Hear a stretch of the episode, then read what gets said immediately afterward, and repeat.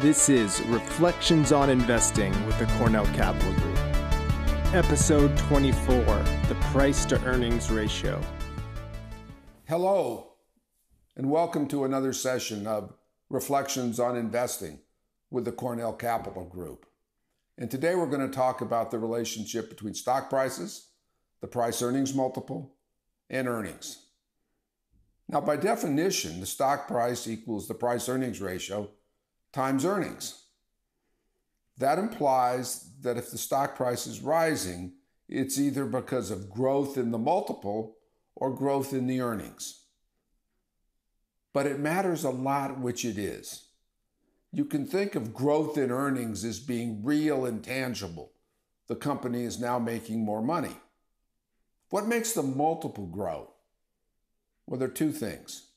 One is investor expectations of future growth, future growth in earnings, not current earnings. And the other is investors willing to bear risk. If they become less risk averse and they accept a lower return on risky assets, that tends to increase the, the price earnings ratio. So, if you like to divide it up from a philosophical point of view, Growth in earnings is real and tangible. Growth in price earnings ratios is related to uh, future risk aversion and future growth. So if you see a stock price rising, you might like to know why did it rise? Because there was real growth in earnings or because there was growth in sentiment and expectations. And let's look at four of the major US companies and break it down that way. And let's start with Apple.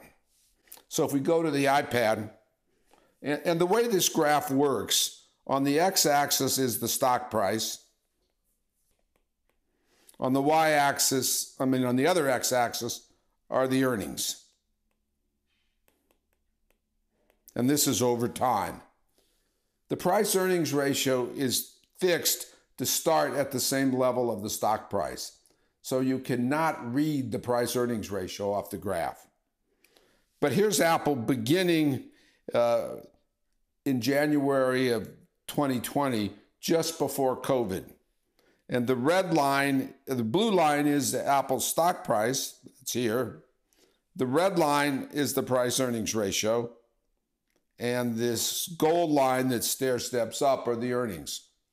Notice up through pretty much the end of 2020, the rise in Apple stock price was due entirely to expansion of the multiple. Earnings barely grew at all, and so the multiple increased and that dragged up the stock price.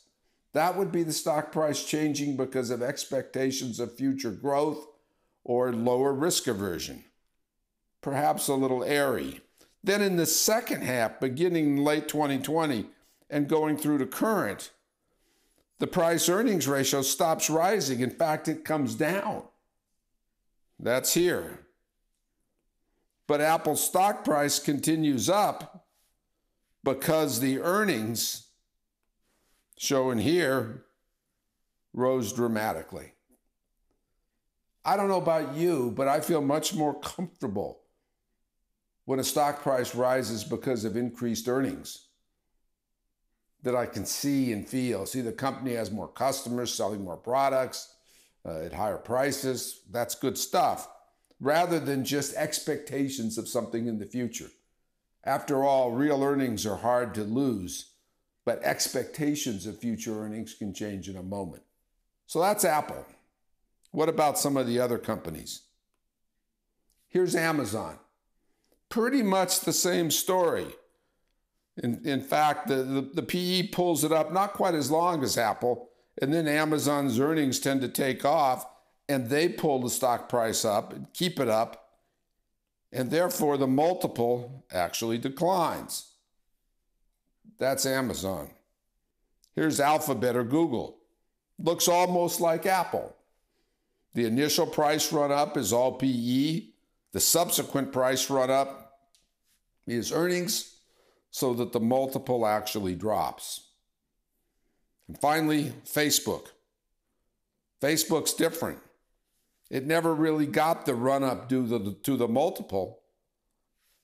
And then when earnings plateaued, the expectations for future growth dropped, pulled the multiple down with it, and that brought down Facebook's stock price significantly. Now, the way I read all this, and let's I'll just use Apple, go back to Apple and use it as an example. When Apple was rising purely because of expansion of the multiple, it made me, as a potential investor in Apple, nervous. I felt it was rising based on sentiment that could be reversed at the drop of a hat.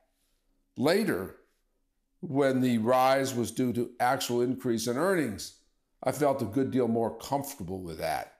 And the fact that the multiple actually declined made me think that though I still believe Apple's very fully valued, it's perhaps not massively overvalued.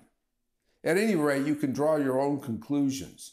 But graphs like this that break down the performance into, into the multiple and the earnings uh, performance are a real useful tool in understanding the historical movement in the price of a common stock.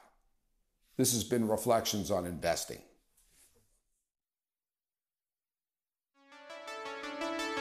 For more information, please visit www.cornell-capital.com. This podcast is being made available for educational purposes only and should not be used for any other purpose.